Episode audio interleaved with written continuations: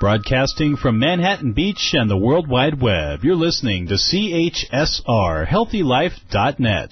As a service to our listeners, this program is for general information and entertainment purposes only. CHSRHealthyLife.net does not recommend, endorse, or object to the views, products, or topics expressed or discussed by show hosts or their guests. We suggest you always consult with your own personal, medical, financial, or legal advisor.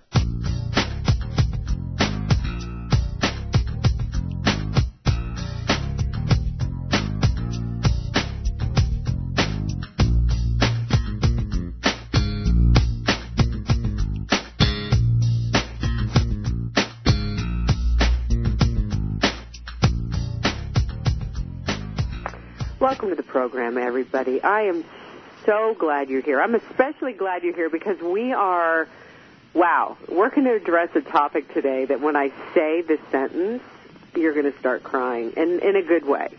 When will I be good enough? Oh my God. I spend most of my life trying to help other people heal from this giant umbrella question that so many of us feel wounded or broken or something's going wrong. And, and in this instance today, uh, it is not any different, except you're going to be surprised by uh, our author's portal into this subject. So stay tuned for that. I'm not going to give that away right now. But everybody will be able to relate to this topic in some way or know someone who does. So know that. But let's do what we do at the top of the program which my commitment to you is to help you either support, reinforce, or help you cultivate a practice, a daily practice, taking all of the information that you know in your thinking mind and actually helping us all embody it, right? Moving in the world, um, having access to that really great awareness, but having it change us and shape us and, and allowing us to reap the benefits of that kind of knowing. So that embodied knowing is what we're looking for here. If you're joining us for the first time, you are intrigued, probably sitting down like going, let's go, let's do this. If you are joining us again and again, I can't tell you how many remarks we've gotten over the last decade. People love this inquiry. And that is just turning our attention inwards.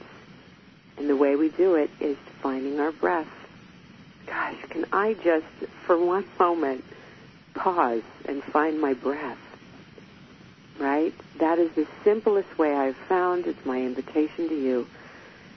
And it doesn't mean what's happening in there is all necessarily all that soothing. Turning our attention to ourselves can be activating.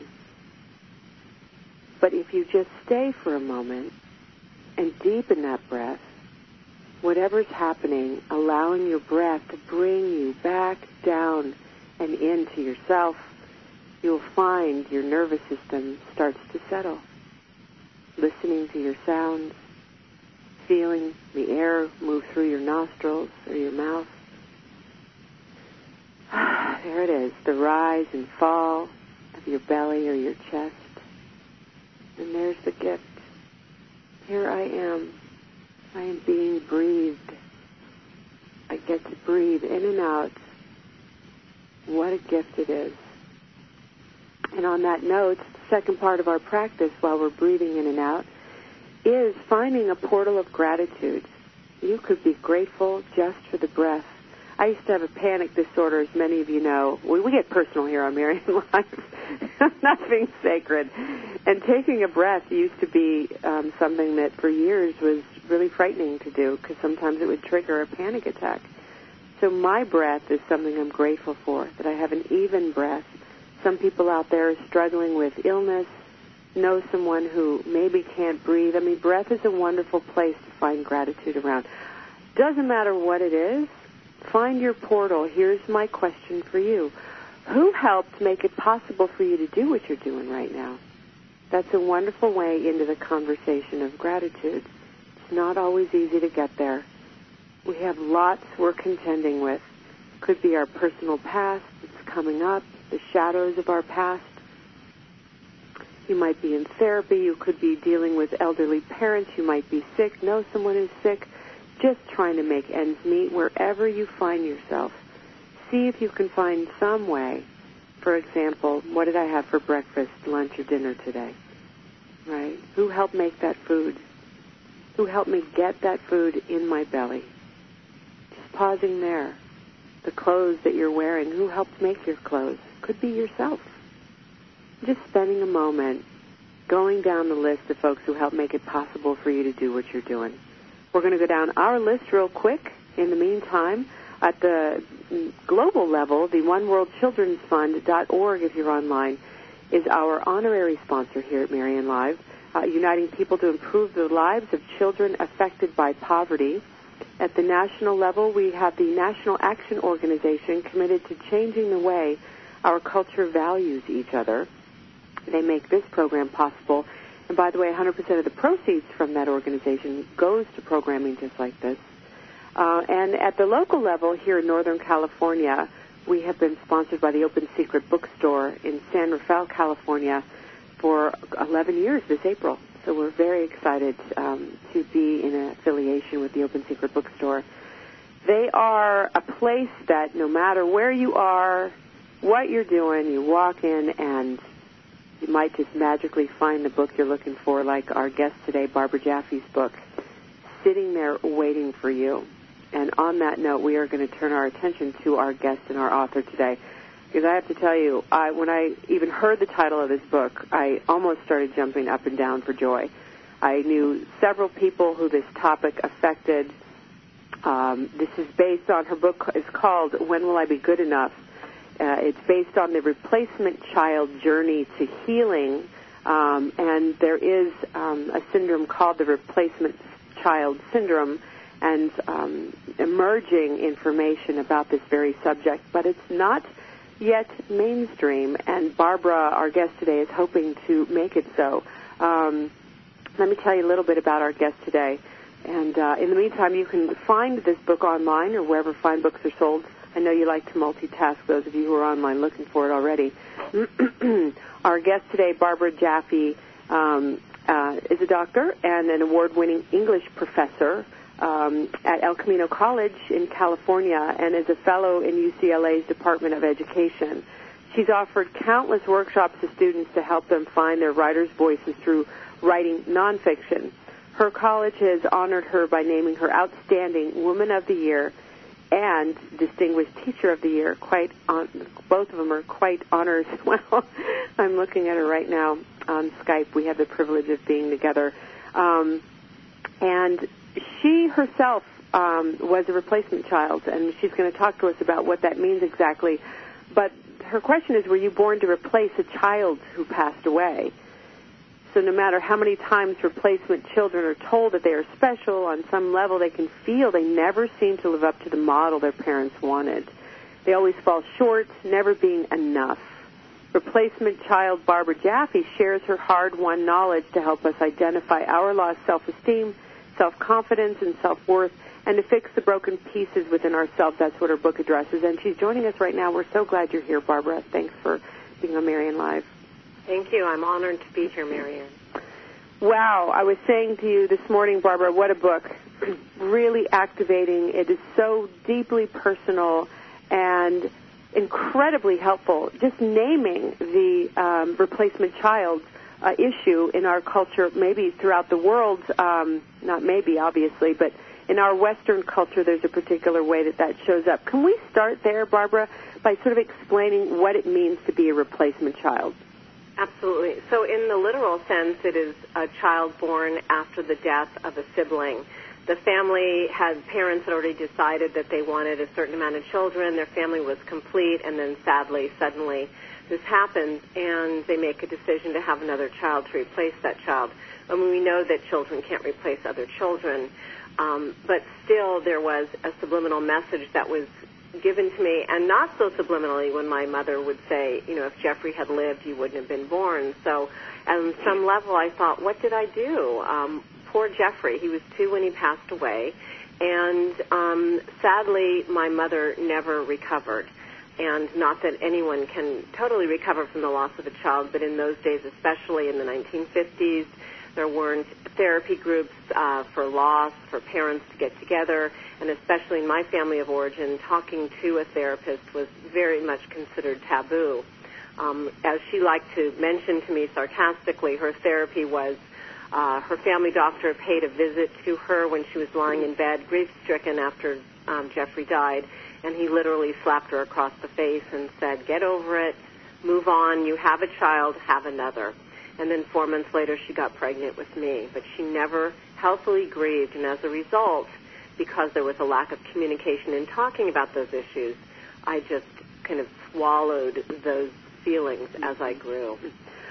Thank you for that. Um, one of the things that I really appreciated in reading your book was the way that you take us through the journey of how you started to identify yourself uh, without language for many years. You know, just what's wrong with me? When will I be enough? That kind of aching, painful, uh, shadowy presence. Uh, and it showed up in very different ways. And I'd like for you uh, during this program to take us through some of the ways uh, that showed up in your life um, that were um, ambiguous, but so excruciatingly painful until you finally identified that that's what was going on, that you were uh, this replacement child. Yes, and um, I never really thought of myself as a replacement child, but I knew that there were pieces of myself that just didn't seem to fit. I was a perfectionist. I tried to be the best little girl possible, which evolved into a complete people pleaser. And of course, the person I wanted to please most was my mother.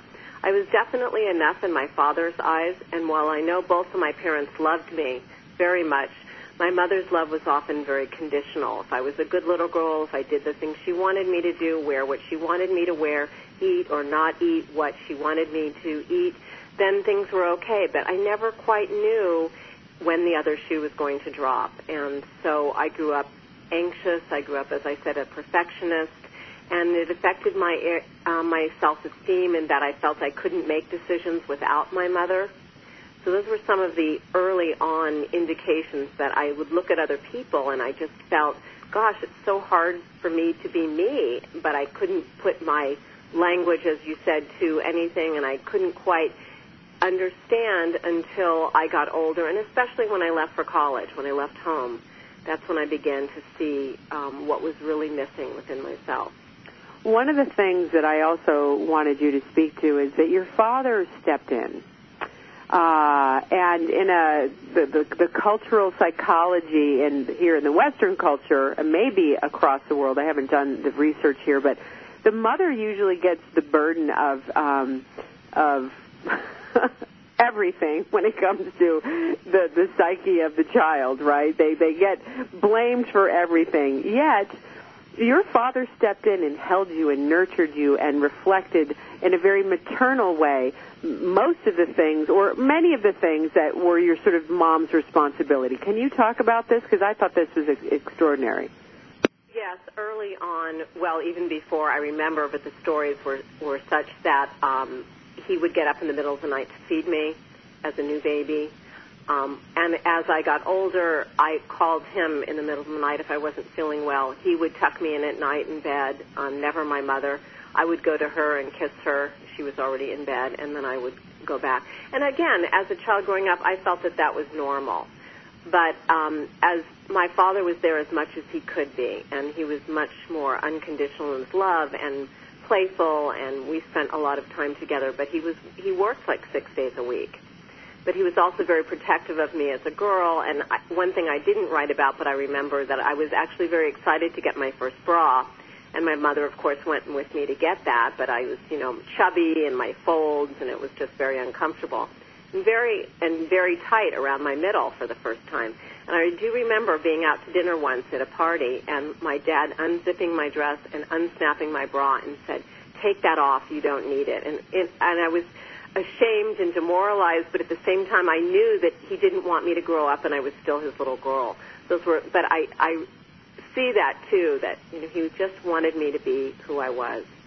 Yeah, this this dynamic, this this the archetypes of the mother and the father and the child in this culture during this time when you were growing up were so clear cut.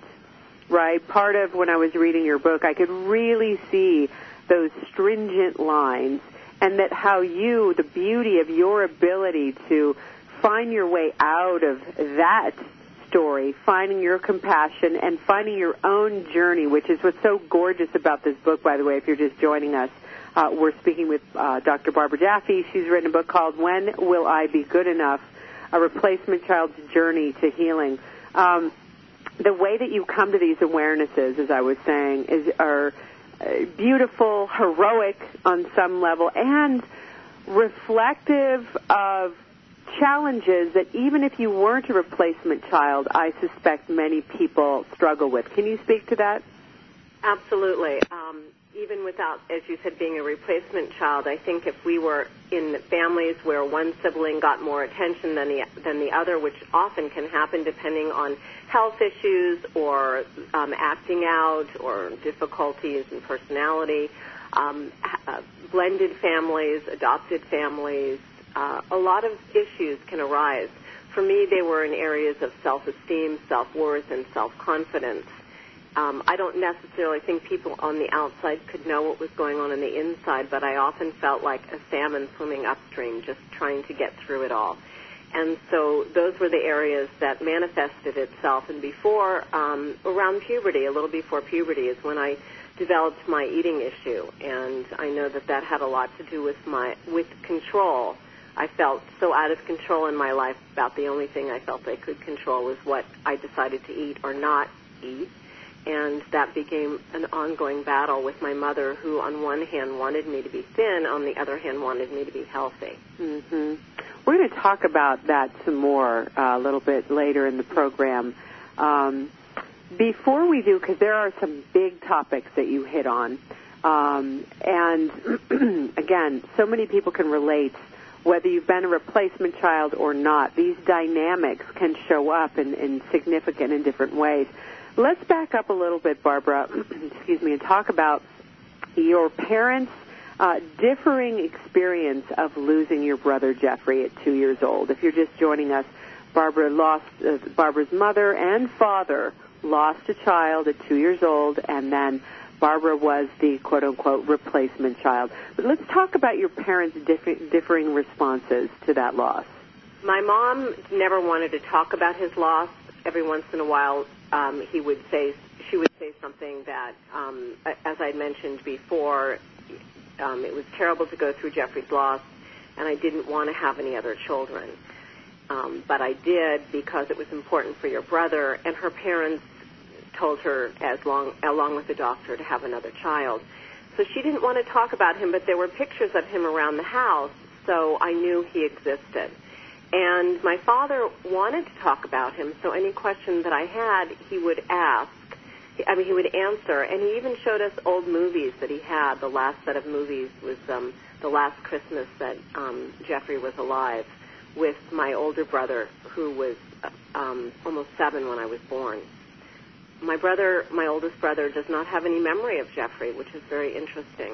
So we didn't talk a lot about Jeffrey, but what, and when I would ask questions, my father was very comfortable answering. And it wasn't until my mother was almost right before she died.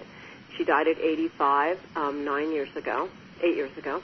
She she said, "When I die, no one is going to remember when Jeffrey was born and when Jeffrey died." And I said, "Well, I will be happy to, but I need to know the dates. I mean, to be this late in life not to have that information was very sad for me." So that is exactly how I grew up not being able to talk about him and about the loss. Mm-hmm. Which was so present and shaped you in so many ways.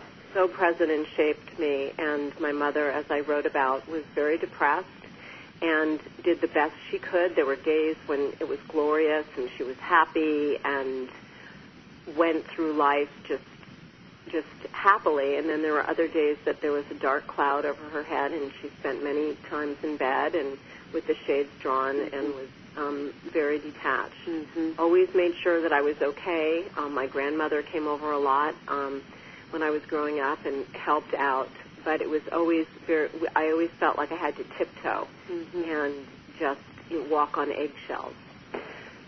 Do you, over the years, have you thought about? Um, had your mother been encouraged to grieve I mean, it just wasn't done during that time. I know that. I'm, I'm asking an impossible question, but I'm imagining that you thought of it. God, what if our culture said grieve? Grieve until you're done grieving. Do it out loud. You know, wear black, wail and moan, et cetera, et cetera. Tell me about thoughts you've had like that. And, I and had where- those. Yes, I'm sorry. I had those exact thoughts. I thought, gosh, because I spent my entire life looking inward and finding answers, and that required me to have therapy. That required me to write. That required me to do uh, retreats, to do my own internal uh, questions and answers. And so I would come to my mother and I and I would say maybe it, you should talk about things and and she just there was a wall that I could not penetrate. She said, "You might need to talk about things, but I am strong and I don't need to." Which I knew enough to know that that was not the reason why people go into therapy um, because they're weak. It's because they are strong, and it takes a lot of courage to examine ourselves inwardly. I also got the feeling that if she began to go down that internal road, that it would frighten her so much that she might not be able to come out of it. So it wasn't my op- um, position to do that. Got it. All right. Well, I appreciate that insight, and it's very vulnerable and just a beautiful um, testimony of uh, sometimes when we are carrying the legacy of grief or any other emotion from our parents. More when we return right here on Marianne Live.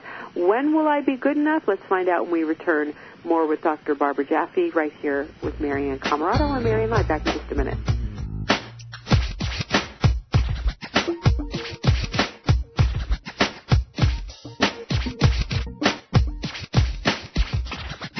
I don't want to date anymore. What?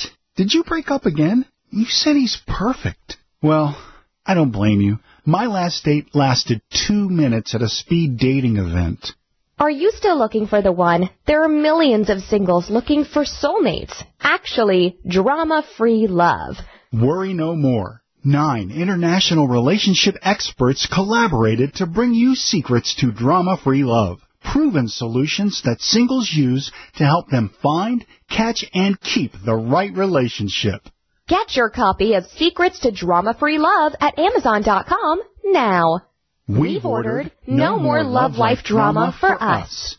Hi, everybody. I'm relationship expert and radio talk show host Marianne Camarado. And I'm David Reynal. We want to talk to you for a minute about the changing world of dating and relationships and how self-inquiry can help. Honey, did you know that 44% of the U.S. population is single and over 50% end in divorce? Yet, we spend an average of one third of our lives trying to find a great relationship or get help with the ones we already have. Yep, that's exactly why we created the first ever of its kind, the Great Relationships Begin Within Self-Inquiry Divination Deck, because we know what it takes to attract and create a healthy, fulfilling, sustainable relationship.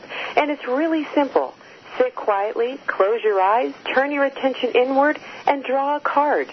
You can go online right now and get a free reading on Marianne Live and try out the cards. And for under $20, what better way to give yourself a gift of your own attention? We wish you every blessing. We'll see you next time. Check out MarianneLive.com. com. Okay, so you have a couple of days off and you're planning to get away from stress. You may be planning to go across the world or even taking a staycation around town. Well, Hotels.com can get you a room in over 158,000 hotels, 60 countries for 50% off. That's reducing stress already. Plus, collect 10 nights and you'll get one night free. And there's no cancellation charges, no change fees. For the best deals, even last minute deals, visit healthylife.net's advertiser page and click on hotels.com. Music, information, and friends. HealthyLife.net.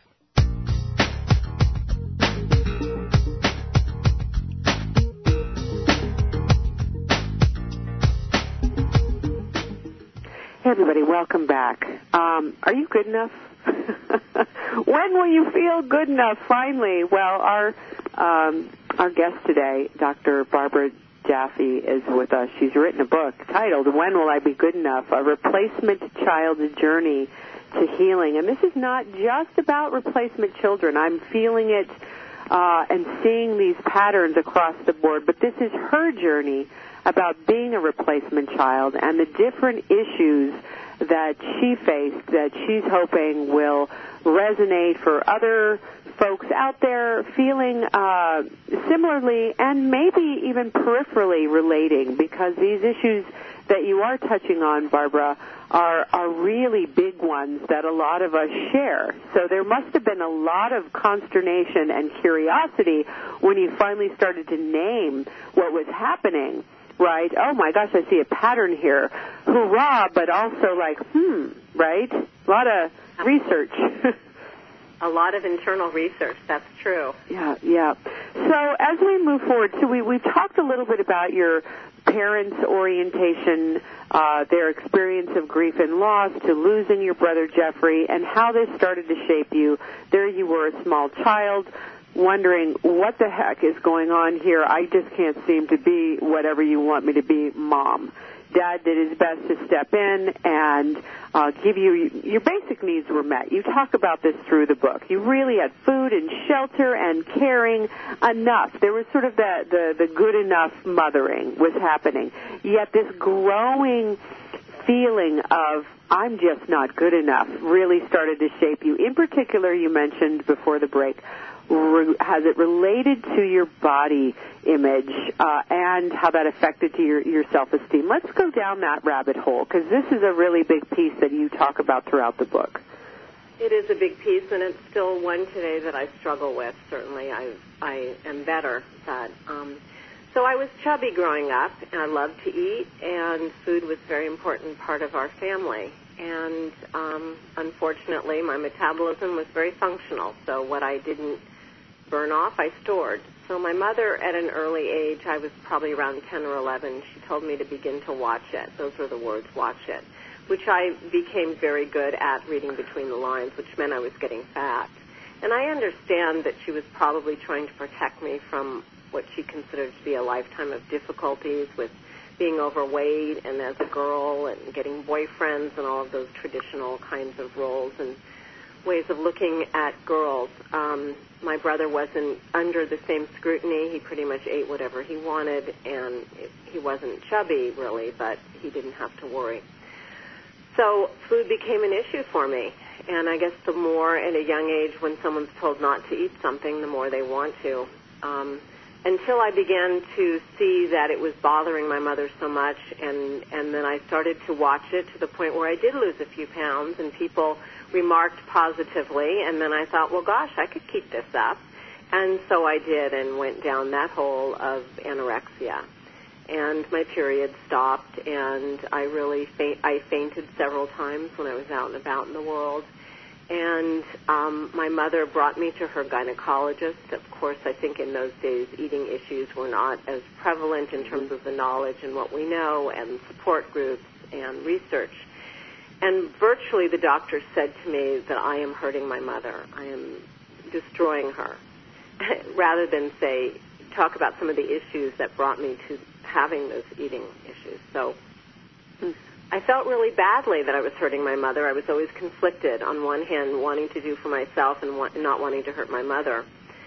So my mother and father, um, both of them, were very upset about my not eating, and they literally every night, which I wrote about, um, gave me a plate of Oreo cookies and um, had me in, eat them with a glass of milk, and then weigh me on the scale, and that became almost my nightly routine. Mm. I did gain weight, and eventually went the other way, and, and yo-yoed back and forth for a very long time until I went to college and then realized that if I could starve myself all day, then I could pretty much eat what I wanted at night. Again, all of these things were very unhealthy. And I have come to a detente with myself to know that I have these issues and it's not on the front burner anymore, it's on the back burner. But in times of high stress, times of sadness, um, my eating issues will flare up. Mm. And I do the best I can one day at a time. Mm. That's beautiful. Thank you for sharing. I know this is a topic that touches so many people um, who may or may not be replacement children. And on that note, would you be so kind as to talk about how the dynamic of being a replacement child might ripple out and how other people might have a constellation that's maybe not exactly being a replacement child, but how that the other issues could uh, manifest in an eating disorder. Um, are you following me? Yes, yes, um, absolutely. That um, when I wrote my book initially, of course, it was for my own inward journey and recovery. But I do, I wanted to have it published because I did feel that it would help others. And my eating issue was one of those issues that has to do not just with food, but really of control. When I felt so out of control in my life, often that happens whether someone eats too little or eats too much or becomes bulimic. And so I knew that, that even though it's a very sensitive issue, um, it's very, very important that I discuss it and allow readers to understand that maybe they have some of the same kinds of issues, whether it's overeating or whether it's any kind of addictive kind of behavior. I also write about the self-esteem issues that I had, that so much of my self-esteem was tied into the size of my dress and how much I weighed on my driver's license. That even today, when I am considered to be thin, when I look in the mirror, I don't see that at all. I do have that body dysmorphia that is described, and I have to just act as if. I act as if I am normal in terms of my weight and that um, I can kind of pass when people um, look at me and they see perhaps a normal person on the outside. And this was brought home to me when I was clothes shopping probably about six or seven years ago when I went to look for a size. The salesperson said, oh no, you're this size. And I said, there's no way possible. And she was right, but that was never the number that I had in my mind. And I thought, wow, I just have to continually work on that. So that was my self-esteem in in one area, and my self-worth was also tied into the areas of um, the dinners that I made, my uh, what kind of mother I was. I would like to touch more on the idea of motherhood because that was definitely an issue that has affected me as a child growing up. To replace another or the the areas of never feeling good enough, mm-hmm. not feeling a good enough wife, not feeling a good enough daughter, um, a, a parent. Yeah. So essentially, what I'm hearing you say is, being a replacement child, you you could also say this is that's a, uh, with all due respect, a placeholder for when will I be good enough? Like really fill in the blank in your own life your parents, you may not have been a replacement child, but there could be a, a bazillion dynamics going on in your childhood. And as a child, you're standing there thinking, if I could just be blank, then you'd love me more. I'd be good enough, right? Is that what I'm hearing? You're so right. And we hmm. can say, if I could just be blank, I'd be good enough. We could do that our entire life. Yeah. Yeah. But I knew that's not the way I wanted to live my life. I knew that I could find the serenity and peace if I just examined these pieces. Yeah. And you also, before we move on from the eating disorder, you've made a really important point that there it's so complex. The dynamic between a child and their parents sort of sets that initial groundwork for how you are in relationship with the self. Actually, some would say your relationship with the mother or the main caretaker really sets in place your relationship with the self, right? So um, then there's the culture. And then there's the media within the culture in our capitalistic society. So you do the math, people. Trying to find your way out of that vortex is an ongoing siege. Uh, Dr. Barbara Jaffe is joining us here on Marianne Live. When we get back after the break, we're going to talk more about motherhood. We're going to unpack this when we return. Don't touch that dial. Back in just a minute.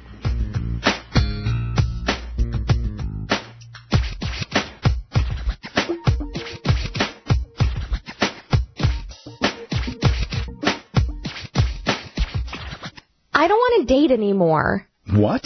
Did you break up again? You said he's perfect. Well, I don't blame you. My last date lasted two minutes at a speed dating event. Are you still looking for the one? There are millions of singles looking for soulmates. Actually, drama-free love. Worry no more. Nine international relationship experts collaborated to bring you secrets to drama-free love proven solutions that singles use to help them find, catch, and keep the right relationship. Get your copy of Secrets to Drama-Free Love at Amazon.com now. We've ordered No More Love Life Drama for Us. Shh. Over here. Here's a secret for a virus-free computer. ESET. They've been a pioneer in the antivirus industry for over 25 years. 25 years of innovative, top-rated antivirus protection. ESET's award-winning security solutions provide a safe online experience for over 100 million home and business computer owners. They are so affordable, fast, and simple to use. So be gone, you blue screen of death. ESET's on my computer. If it's not on yours, visit HealthyLife.net's advertiser page and click on ESET now. Did you know that in seven minutes you might save $522 in car insurance? Well, this makes sense, since 21st Century Insurance's company's website has been rated number one in responsiveness by Keynote. Serving customers since 1958, 21st Century Insurance has a 24-7 online policy and claim service. You can get a quote fast and easy, so get your quote by visiting HealthyLife.net's advertiser page and click right on the 21st Century Insurance banner. More exhilarating talk. HealthyLife.net.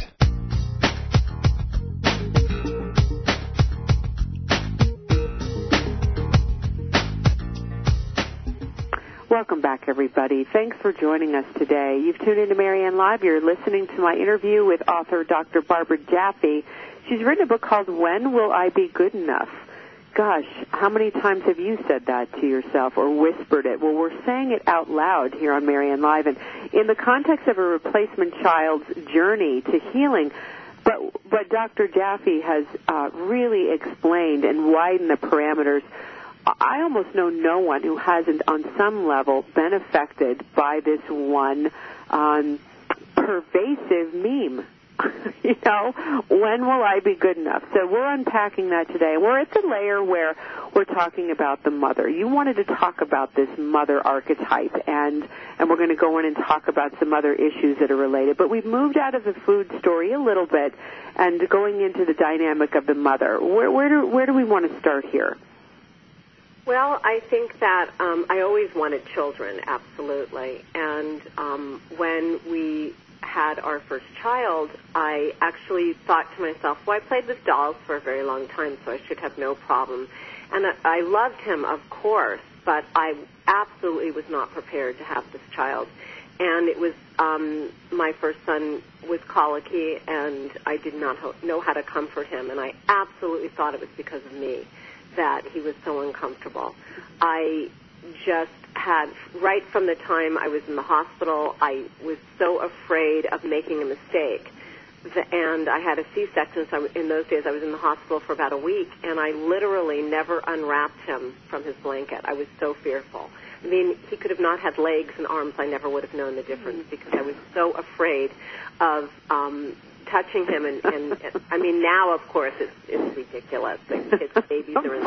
Yeah, first baby, you don't know anything. and I truly didn't, and I had had a very difficult labor, and as I said, then a C-section, and my mother was so upset about the length of the delivery and the fact that I had to have a C-section that she did not come and visit me in the hospital. She was so upset.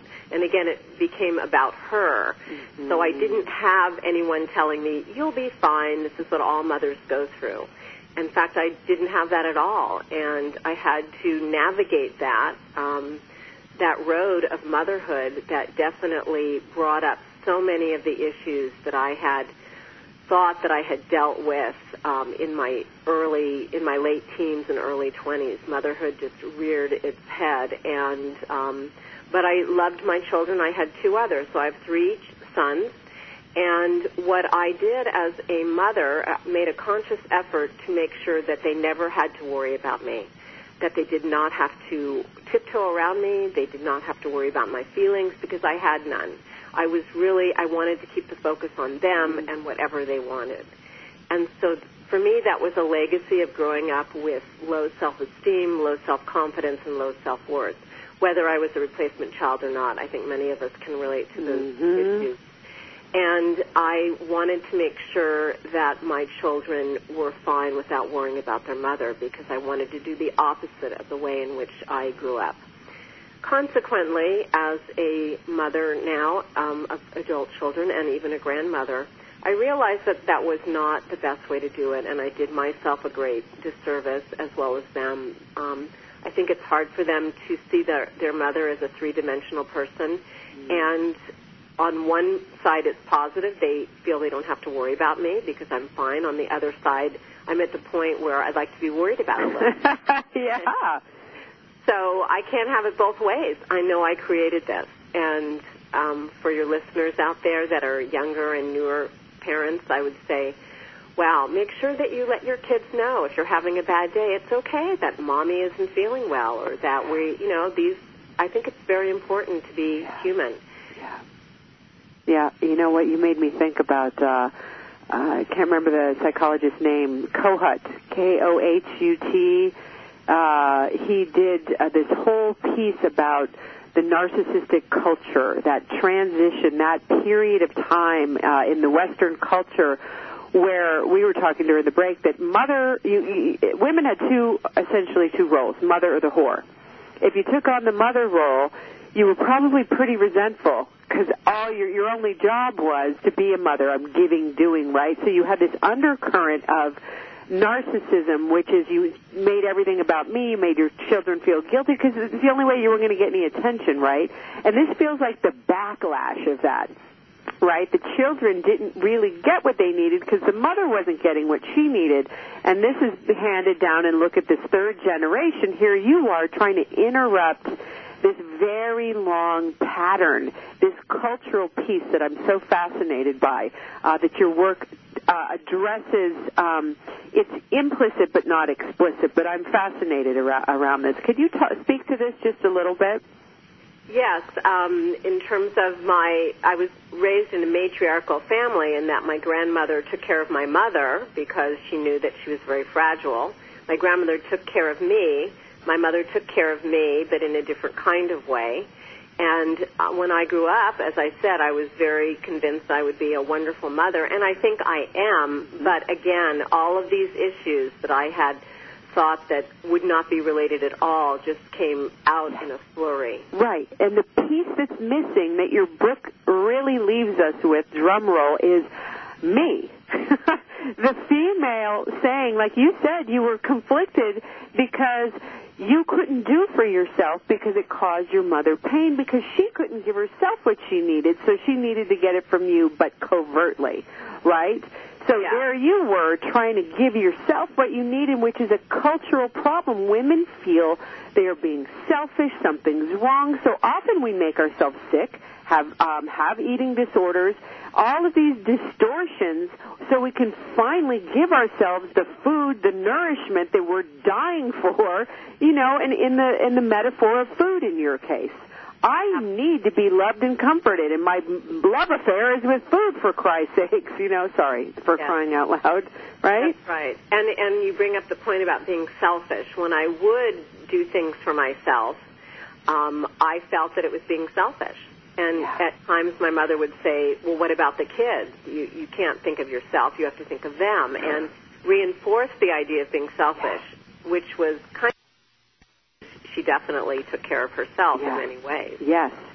The covert affair goes on when we come back. More with Dr. Barbara Jaffe right here on Marianne Live. Don't touch that dial. You will be good enough. We'll see to it. We'll be right back right after these messages.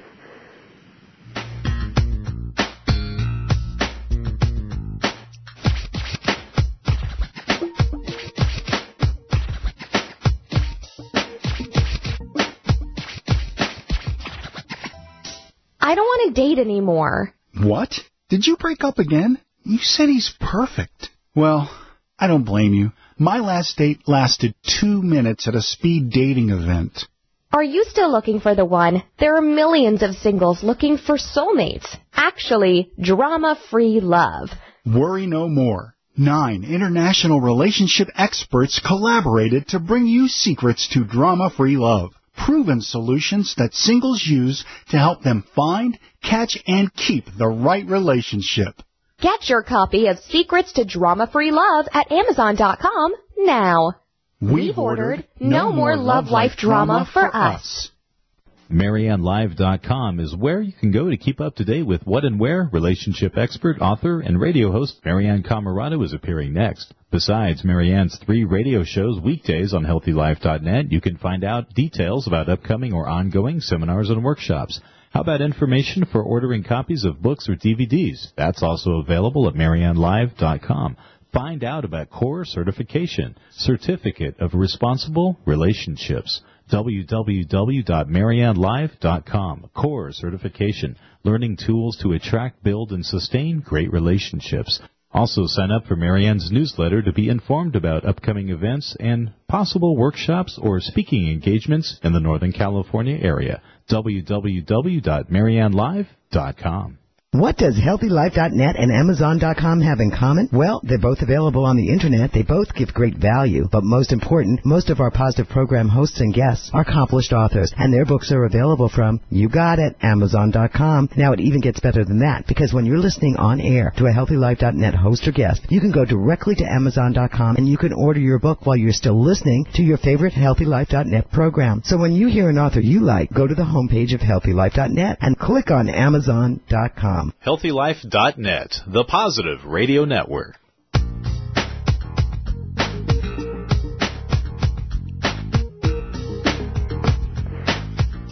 All right, everybody.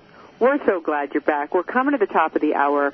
Uh, we're with Dr. Barbara Jaffe today talking about her new book, When when will I be good enough? This is a question that plagues so many of us. We've talked about the replacement child's journey to healing through Dr. Jaffe's story, and how, though, this is a widespread concern for so many of us that affects us. And we're um, going through uh, your book, your, your journey, Barbara, piecing together how this affected you very specifically through an eating disorder, through your own mothering, and, and so on and so forth. But this segment, let's let's talk about how you really made a choice not to take on the blame game all through your life or, or the posture of the victim. You really took a turn. Tell us when that happened and how that continues to um, really color uh, the way you move through the world today.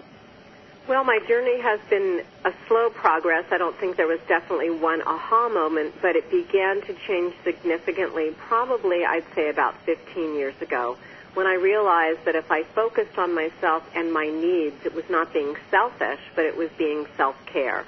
I mean, I didn't have little tiny children. I had adult children, so they were able to take care of themselves. I didn't have to worry about their physical needs. And I began to see that if I waited for other people to do the things I wanted and I needed for myself, I'd be waiting forever. And that I needed to really internally understand and give myself the things that I needed. I have a couple metaphors that I've written. One of them is the burnt toast syndrome. Is growing up, and and mo- a lot of mothers can perhaps relate if they're cooking and there's a piece of burnt toast, they'll internalize and say, "Oh, I'll take the burnt toast. I'll give everybody else the good piece." It's very metaphorical for the way I saw myself with everything. I would take even deprive myself of the things that I wanted because they it belonged to everybody else. And I had always grown up thinking that that would be selfish. And then I began to say no, that this is taking care of myself. As, and I, that was a huge paradigm change. Mm-hmm. And um, when I also thought that other people that were close to me must have known what was inside my head, so they should give me what I want. Idea would be my husband of many decades. He's he knows what I'm ex- what I'm thinking. How could he know? I'm the only one so when we'd have a conversation and he'd say, "How are you?" and I'd say, "Fine," but of course that didn't sound like I was very fine. And he'd say, "Well, what's the matter?" Nothing. And then I realized I wanted him to figure it out when I could just say. And once I began to say, "This is what I need and this is what I wanted," it was transformational. Mm-hmm. Mm-hmm. This is so powerful. And that really does speak to that shift of the victim archetype, doesn't it? Because really what was going on is the child in you was saying to the mother in you that you were projecting onto the husband, I need you to care about what's going on with me, and you didn't. And you just got tired of that story and started to take control. And this is the beautiful part of healing, this process that you've embraced and you're championing and trying to let the rest of us um, peek into your life and how you've done that. Talk about um, some of the most profound ways. I, I think one of them was getting your doctorate. I, I love that story where you just said, "I don't care what you say." this is what I'm doing. Like you really found that interior drive that belonged to you. It wasn't at anybody or for anybody. It was like, and and then the father, uh, your father actually supported you as well. That's a beautiful, quick story. Yes, um, when I decided to go back and get my doctorate, which was late in life, I um, had no reason in terms of my career that I necessarily needed to have the degree, but it, it was everything for me. I just knew I needed to do that. It's a childhood dream of yours. It was. I actually, I wanted to be a medical doctor, but that was pretty much nixed. My mother explained to me how women should not be doctors, et cetera, et cetera. I was not good in math and didn't know that I could have gotten support in that respect. But again, I say the statute of limitations of blaming our parents runs out when we're 18. I, I look inward um, for the answers. I, I know my mother did the best she could and she loved me. I don't see myself as a victim. But um, it, I was really on a mission, and financially it didn't make sense. There were many reasons why it didn't make sense, but it made all the sense in the world to give this gift to me, and that's really what it was. And so I studied relentlessly for the years it took me to get my doctorate, and um, I consider it to be my, you know, my final climb. And again, it was a gift I gave to myself to see myself as whole and to see myself that I was enough. Mm-hmm. But not everybody needs to get their doctorate. It's whatever we choose that belongs to us, mm-hmm. absolutely. And my mm-hmm. father very early on said to me, because I came from a family where there there wasn't an advanced education and didn't necessarily sit around the table saying where are you going to college but he did say in education trains your mind and it is something that nobody can take away from you mm-hmm. and even though I didn't know what I wanted to study initially when I went to college as an undergrad I went and just used that as my focus that at least I'm there and the light bulb will go off and I'll know what I need to study. Beautiful gorgeous story. Your book is filled with these very inspiring stories. Um, congratulations for finding your way out of that family mythology and into your own right and your own self and inspiring us to do the same. That's when I put the book down, I I felt like, "Oh my, if she can do it, so can I" in these areas or that area. I love that about the book. What do you want to leave us with? I would love to leave you with a quote. Um, I love quotes, and I have them throughout my book at the beginning of every chapter because to me, so much a part of our lives are our journeys and finding a way to be whole, be productive, and no matter what we go through, and we all go through things in life, we all go through challenges, to be able to know that we can live a beautiful life regardless. This is by Ursula Le Guin, and she writes, It is good to have an end to journey towards but it is the journey that matters in the end. Mm, beautiful. Hanging on to that. A lot of people are hanging on to that, hanging on to your inspiration, Dr. Jaffe. Thank you so much for being with us and sharing your journey today. Thank you for allowing me this time. I really appreciate it. Oh, anytime. You're welcome back, and I was talking to you during the break about writing another book because we needed to do that on the topic that uh, we were discussing. So we hope you come back and share that work with us or whatever else you have on deck. Thank you so much. For more information, barbaraannjaffe.com. A N N J A F F E is how to spell that. BarbaraAnnJaffe.com. And uh, don't touch that dial. We're going to be right back for our wrap. You can find out who's on deck next week. Back in just a minute.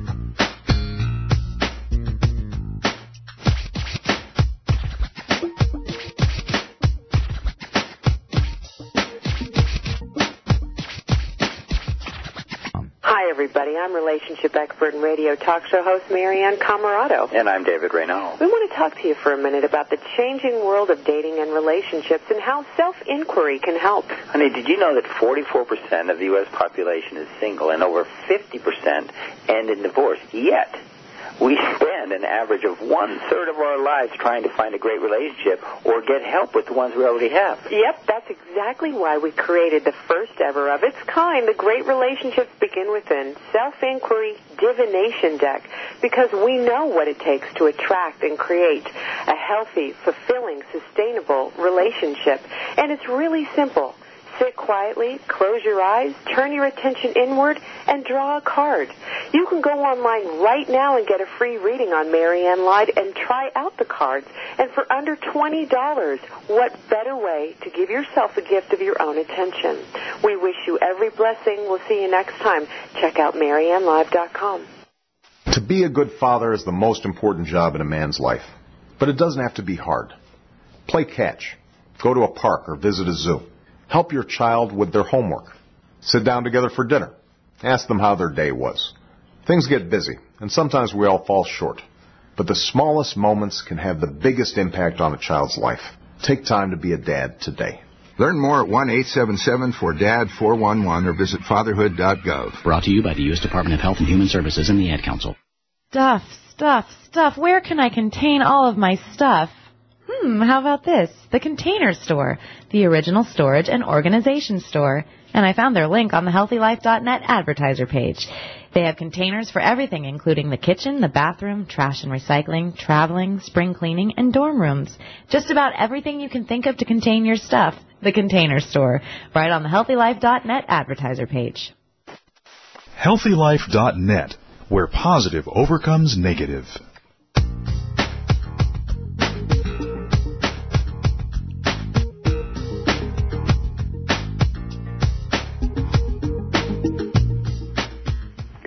Everybody. When will you be good enough? Uh, now is the time. You are good enough.